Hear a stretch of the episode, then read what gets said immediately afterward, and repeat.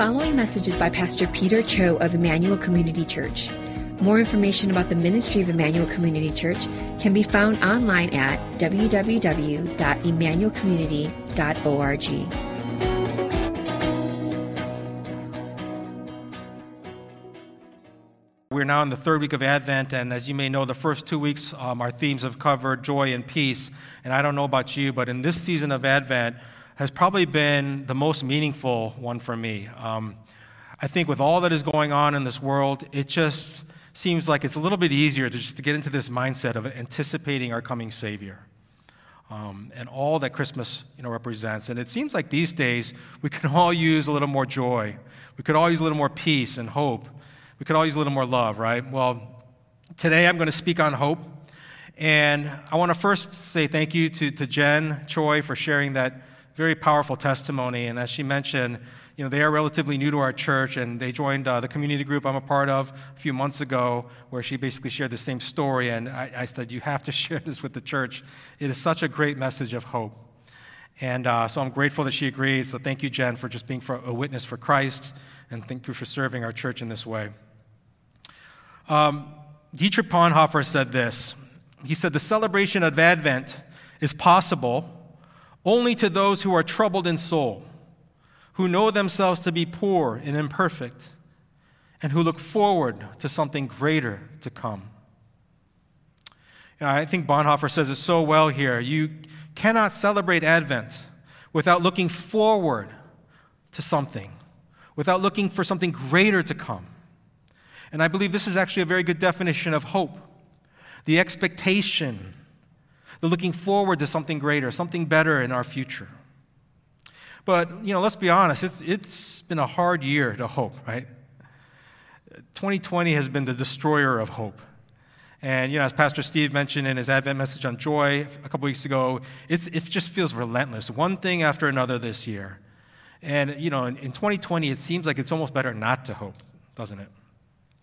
You know, that way we can avoid the heartbreak of, of unmet expectations and we can prepare ourselves for the worst. But how do we hold on to hope in what seems like a hopeless world? And in a year filled with disappointments and disruptions and death, how do we hold on to hope when we cannot make sense of all the brokenness that is around us? You know, if you've been at our church for some time, you may hear, to us, hear us refer to this word a lot, this word brokenness.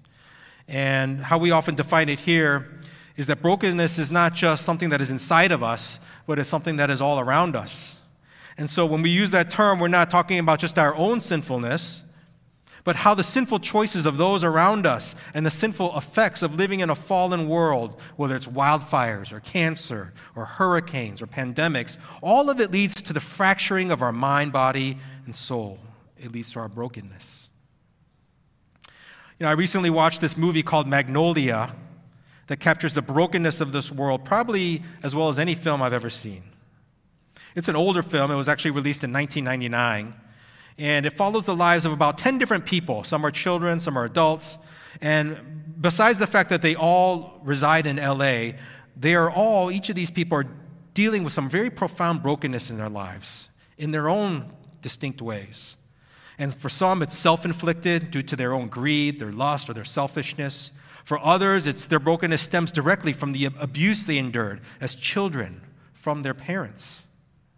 And all of this is combined with what seems to be the random effects of living in a broken world.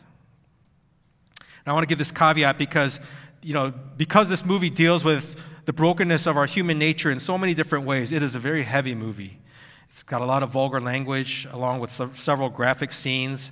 So it truly is an R movie, and I don't recommend actually watching this film without at least giving you the warning that about this. And also, it's, it's, about, it's over three hours long, so it's a big time in, investment. But in the story, in, in Magnolia, each of these characters are trying to find hope. They're trying to find hope out of their brokenness in their own incomplete ways. And this only compounds and adds to their brokenness whether it's attempting to restore a broken relationship on their deathbed or pushing the children, their children, to abusive levels to achieve excellence, or foolishly seeking love from random people they hardly know, or turning to drugs or even suicide to anesthetize their pain. You know, those are not necessarily unique things. But here's what got most people about this film the movie opens with a narrator recounting several incredible stories of coincidences that leads you to believe that even the most random and upsetting things that happen in life seem to be orchestrated by a higher force. So as you're watching this movie unfold, you're following these stories of these many different people and you're thinking somehow all of these different stories they're going to come together. And it's going to show us that it all kind of wraps up into one big story. It's all going to make sense. And spoiler alert for you here. It doesn't make sense.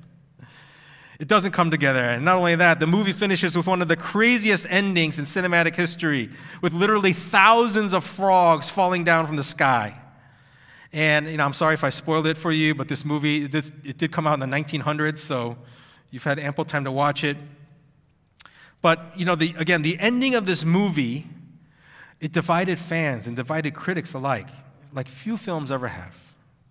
And if you go on YouTube, you can find Roger Ebert, you know, the famous Chicago uh, film critic. He does a review of this film with uh, Joyce Kulhawik. And it's a very fascinating exchange because the two of them could not have had two more opposite opinions of the film. Ebert loved the film. Kulhawik hated it because although it had a great cast and powerful themes, she said the ending, quote, made no sense. And Ebert, when he hears this, he's borderline offended. And he, and he says to her, That's the whole point. That's the whole point of the movie. He says the movie is like life, it's not supposed to make sense.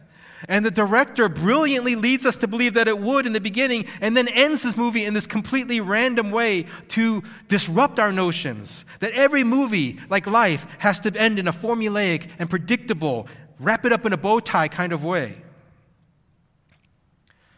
And I share this because while the movie captures the brokenness of this world so well, I think the disagreement between these two movie critics actually captures the essence of hope so well. On one hand, like Ebert says, life can feel so pointless, so random, and it's impossible to make sense of it. And I couldn't help but think, as Ebert was sharing this, how maybe some of his strong sentiments about this movie were shaped by the unexpected loss of his famous colleague and friend, Gene Siskel, who only a few months earlier in 1999 died fairly suddenly of cancer. However, I also think we can relate to Joyce Kulhawik's frustration as well. Even though I think she missed the point of the movie, she touches on an innate longing that all of us share. We so desperately want to see the messiness of life come together somehow.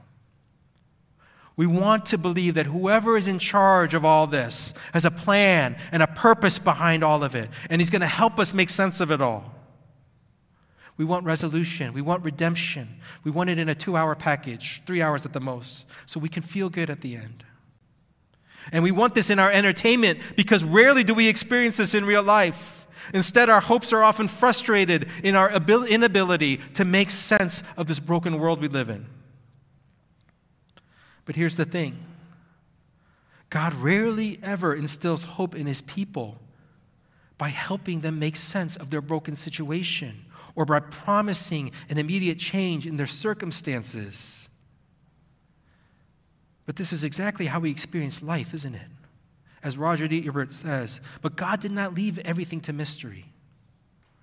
Through the Old Testament prophets, God implored his people to place their hope in a coming king, a Messiah who will restore us and renew this broken world under his righteous rule, which I believe speaks to the resolution that Joyce Kulhawik was longing for. And here's the problem. Even though all of us, deep in our souls, are universally longing for resolution, for redemption, for renewal, as Paul says in Romans 8, not just hoping for it, but groaning for it in our spirits. Still, often we try to find hope in lesser and incomplete ways, just as each character does in Magnolia.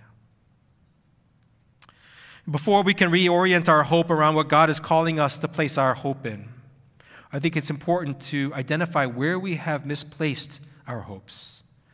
And so I want to explore today three places where we, I think we can expose uh, often some of our misplaced hopes.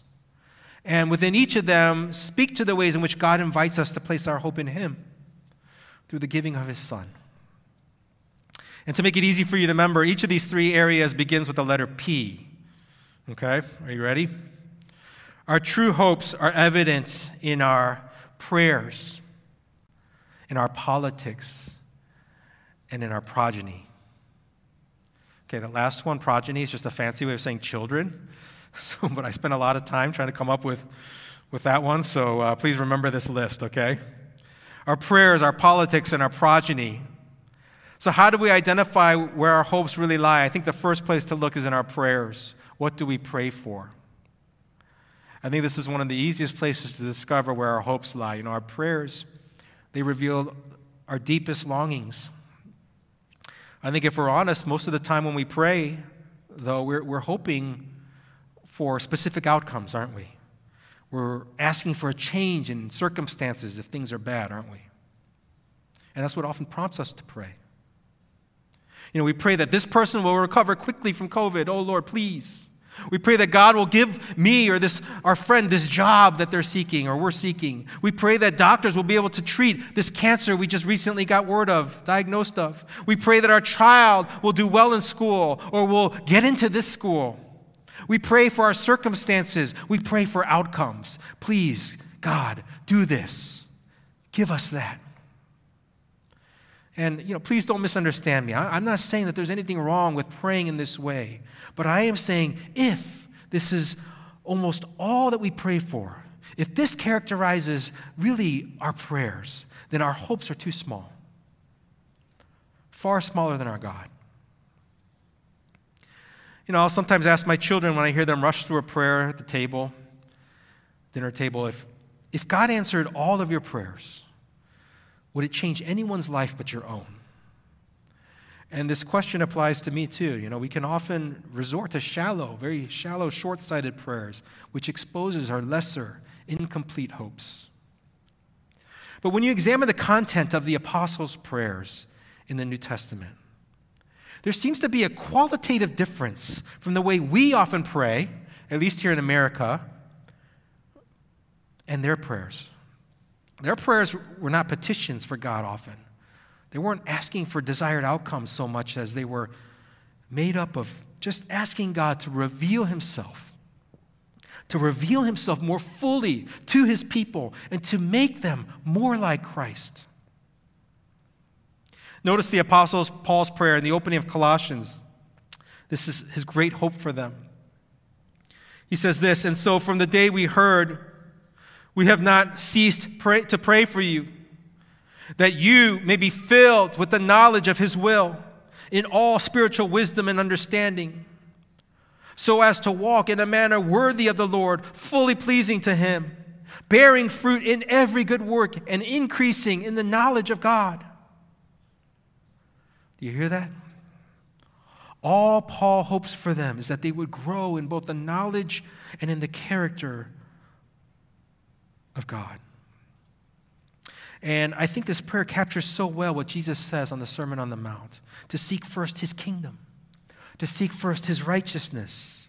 And this prayer seeks that for others. This prayer hopes for that these two things, you know, God's kingdom and God's righteousness are paired together because they go hand in hand. When we come to faith, we are justified. And yes, at that moment, we are made righteous in God's sight. But as we grow in Christ, we are called to work out or outwardly the righteousness that God has already worked in. And I don't think we can fully express the righteousness of Christ in our lives until we have first fully surrendered ourselves to his kingdom and to his rule in our life. And this is why we are to seek both God's kingdom and God's righteousness. And when I submit myself to his rule and to his reign by setting aside my will and my plans and surrendering to his will and his purpose for my life, not just in big decisions like my vocation or my life calling, but even in the smallest ones, even in the daily decisions of life, the way I demonstrate love to others by choosing kindness, by giving generously. By showing patience to my spouse and to my children, by forgiving those who hurt me. I am yielding, I am surrendering to his rule and reign, and I am bringing the kingdom down to earth. You know, in these small acts of faith, I am showing the world that I've been set free from the bondage of sin and I have surrendered to Christ as my King. And I am showing the world what Paul says later in that same prayer in verse 14, Colossians 1. He says, He, God, has delivered us from the domain of darkness and transferred us to the kingdom of His beloved Son.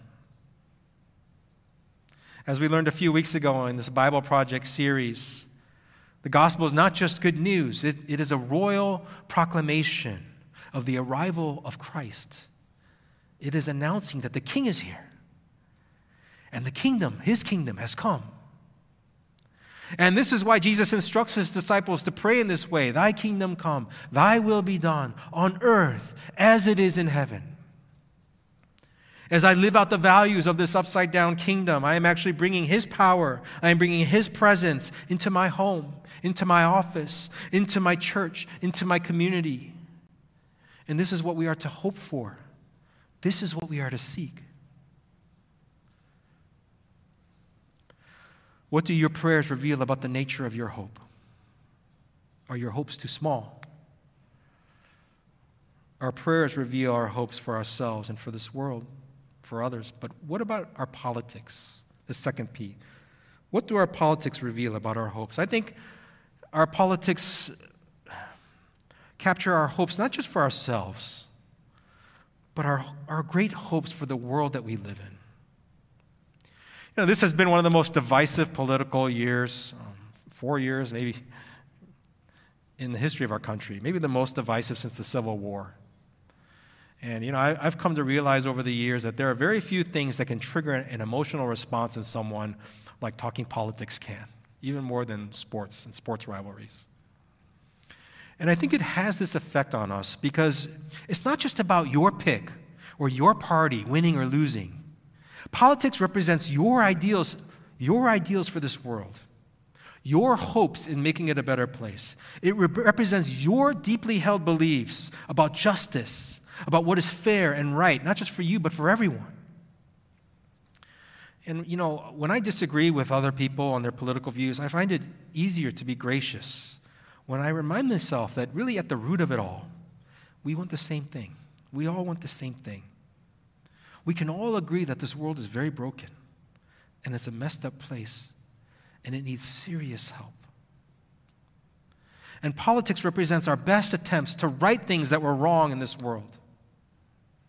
And we may fundamentally disagree on how to get there, what policy should be in place, or who should be the ones to lead. But most people can at least agree on that, that this world is not as it should be. And there are a few things that are more frustrating than being under leadership or an authority that you feel is incompetent or unjust or hopelessly corrupt. And I feel this frustration often living in this great state of Illinois. So much incompetence, injustice, corruption.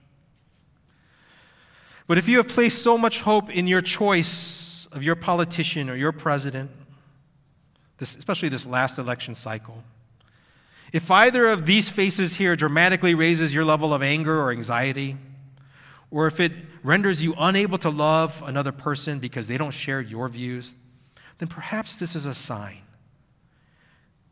that you've placed your ultimate hope in something that was never meant to be an ultimate thing. You know, I'm not saying that Christians should not take an interest in politics or that we should not seek to place good leaders in office or even run for office.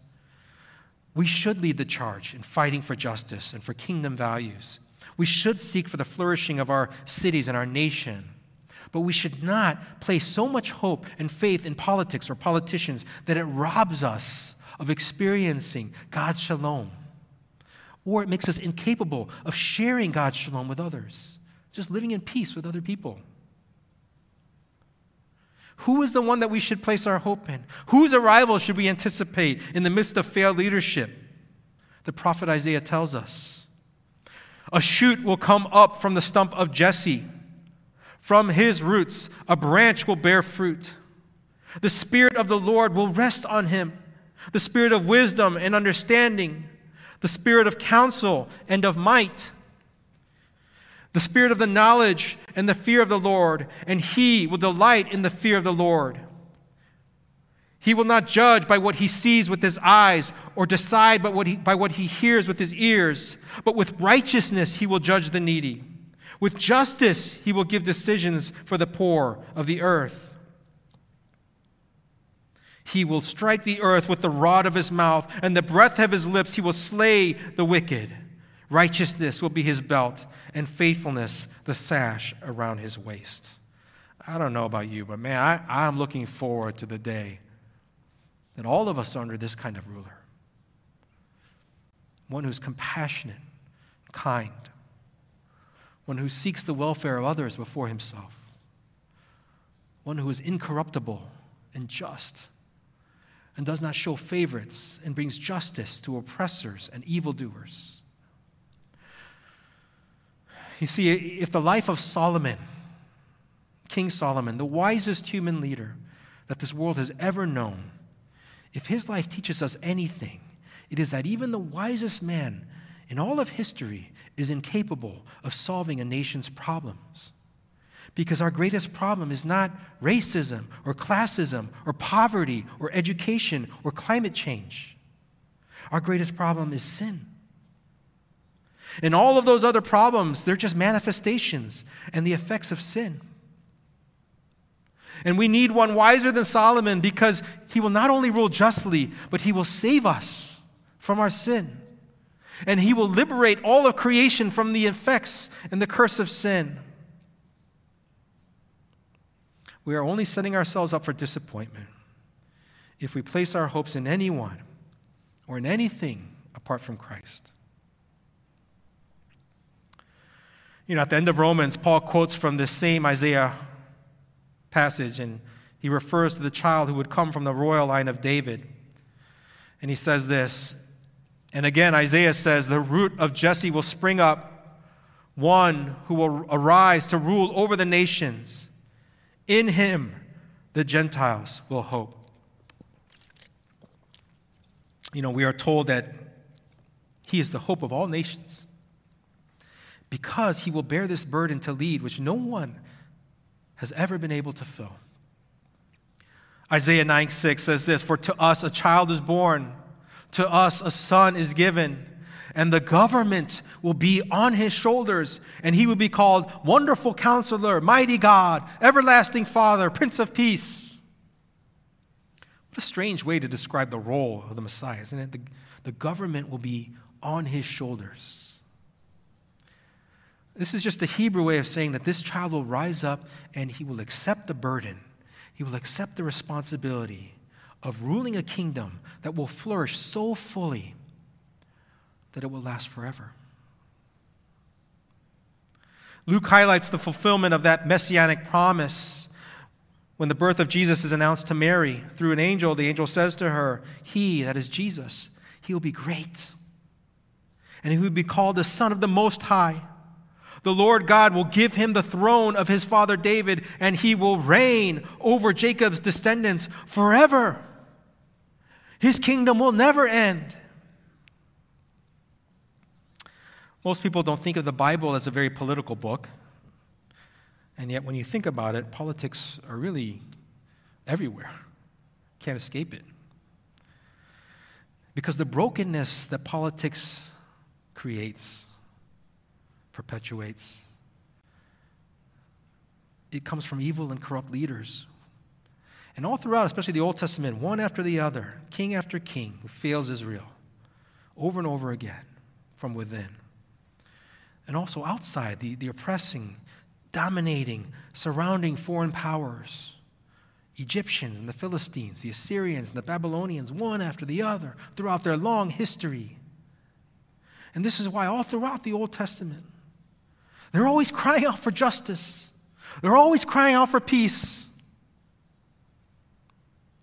You know, I think I've mentioned this before, um, but during the initial COVID lockdown, I was watching this TV series called The Chosen.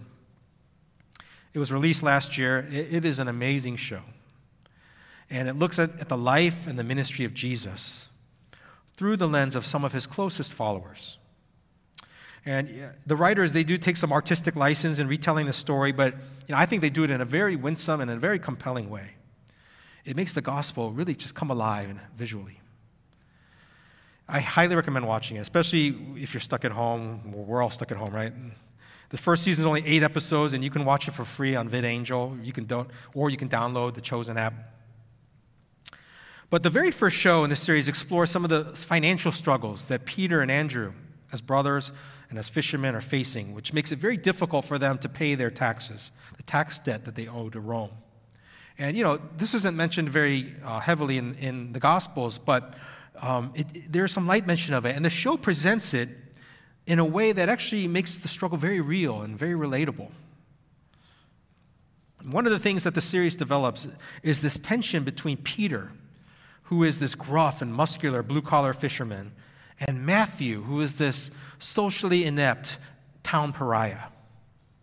Peter, along with almost everyone, despises Matthew because, you know, as a tax collector, he's cheating his own people for his own personal gain and to the benefit of their Roman oppressors. And this hatred is even more intense, I think, than, than you know, a Trump and a Biden supporter going at it today. And seeing, seeing this interaction made me realize just how different these disciples were from one another, even in terms of probably what were their likely political views. And I'm sure their political views were just as strong as we hold our political views today. You know, from what we know of the 12 disciples, they could not have been any more different. In addition to Peter and Matthew, we know there was another disciple named Simon the Zealot, who we, know, we don't know a lot about him, but just by his label, the Zealot, we know he was like hell bent on overthrowing the Roman establishment. He was zealous. We know Judas Iscariot, he would go on to betray Jesus. He probably had his own political motivations, which led to him mishandling the money, which led to his financial corruption, even in the betrayal. We have a respected and highly educated and articulate Greek physician in Luke who was successful by every human measure, who probably didn't wish for anything to change politically. He was, he was living the good life. And we have Nathaniel, who had this obvious prejudice against Nazarenes, right? All these men, they had their own motivations for why they would follow Jesus at the start. And I can assure you that it was not all pure and it was not all altruistic. You know, later James and John's mother, as you know, she tries to convince Jesus to, you know, give her two sons the places of great positions of power and honor when he assumes rule. But no one had any idea until after his death and his resurrection that Jesus was not going to assume power the way that they had envisioned or that they had even hoped in a political manner, but in a very different, upside down way. Not through brute force, not through crowd pleasing miracles, not through even his charisma, but through the cross and through his resurrection through the giving up of himself. His power would be expressed through humble service and self giving love.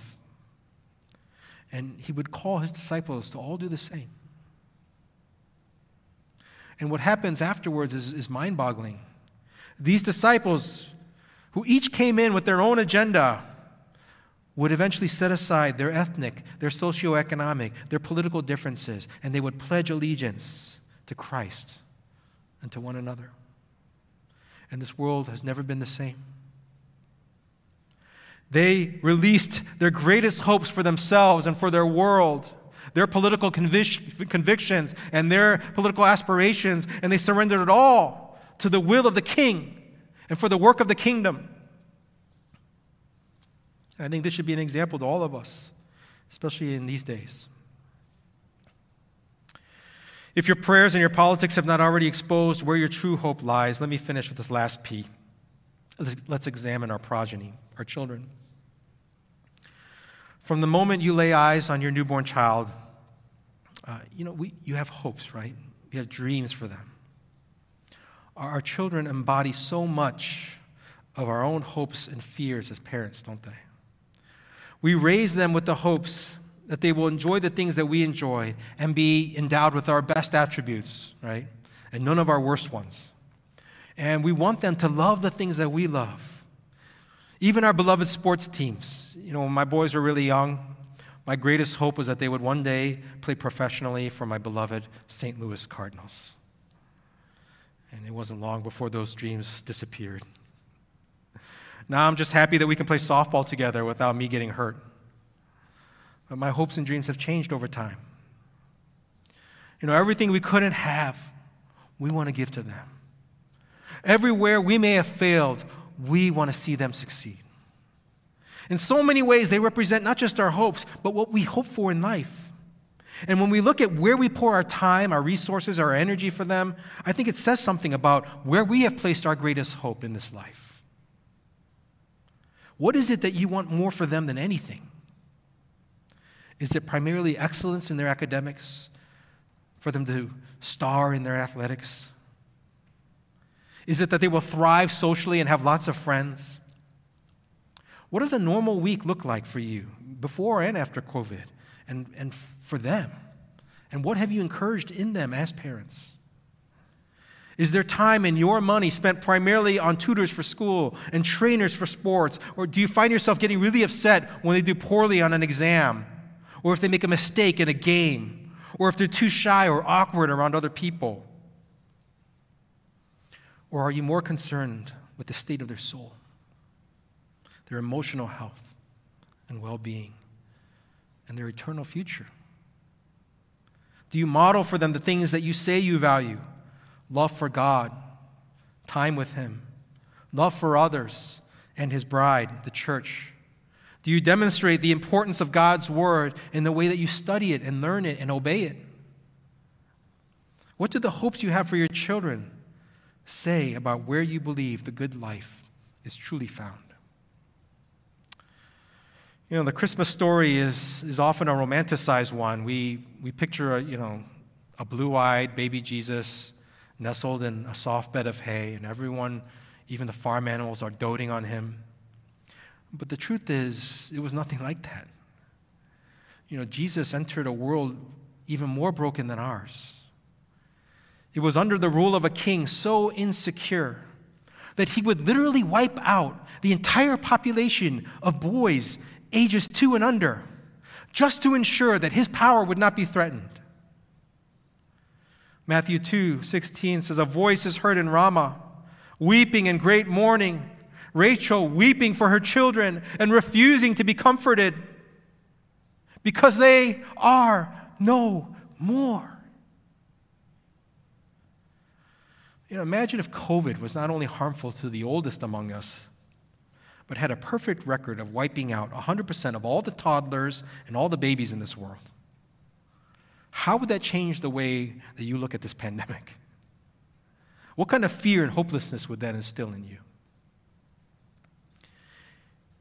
It is into this broken world, this hopeless world that Jesus enters.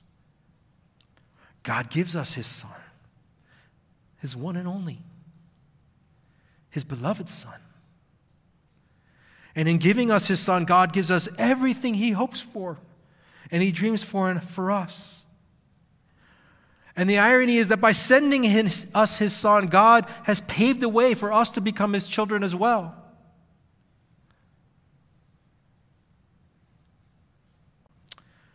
What have your prayers, your politics, and your political views, and your, your progeny, your children revealed to you about where your true hopes lie? And how do we let go of these lesser hopes? And how can we trust God that God's hope will not disappoint us? Paul tells us in Romans 5. Therefore, since we have been justified through faith, we have peace, we have shalom with God through our Lord Jesus Christ, through whom we have gained access by faith. It's by faith into this grace into which we now stand. And we boast in the hope, in the hope of the glory of God. Not only so, but we also glory in our sufferings. Because we know that suffering produces perseverance, perseverance, character, and character, hope. And hope does not put us to shame because God's love has been poured out into our hearts through the Holy Spirit who has been given to us. You know, these verses, I think, reveal why Paul prays the way that he does, as we saw in Colossians 1. Paul understood that the present sufferings that we are enduring, whether it be financial stress, failing health of loved ones, uncertain futures, difficulty with our children, whatever it may be,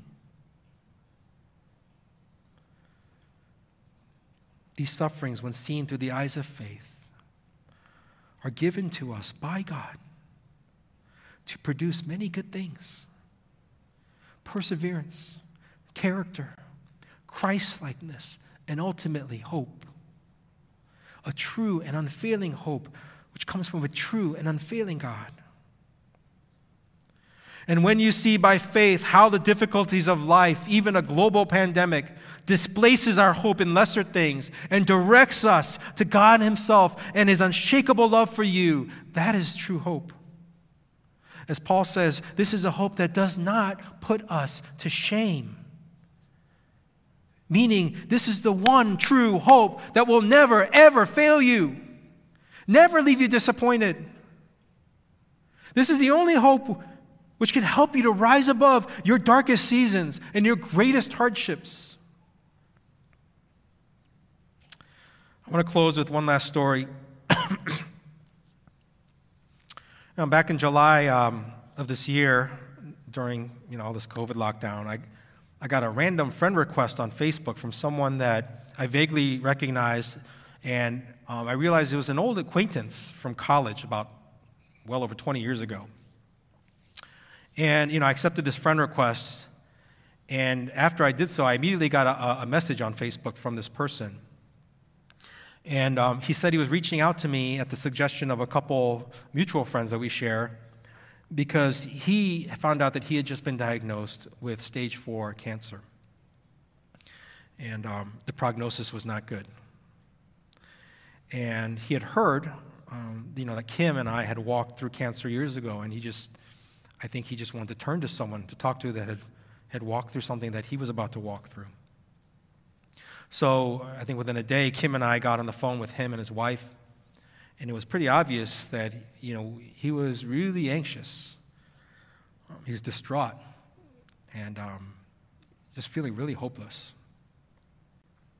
And that, that this diagnosis it just completely blindsided them. And you know they had two young children. Um, there's so much to be anxious about. And yeah, you know, in our call, I shared with him some just practical things that helped us, but mostly we talked about um, his faith. And I shared a bit of our story and our faith journey through cancer and how God had given us hope as we turned to Him in our darkest moments. And how we leaned so heavily on, on our church, on a community of faith, and how we felt so profoundly in that season, so grateful for the love of Christ that we experienced largely through the body of Christ, this community of faith around us. And we talked for about an hour or so, and, I, and then we, you know, we prayed with them.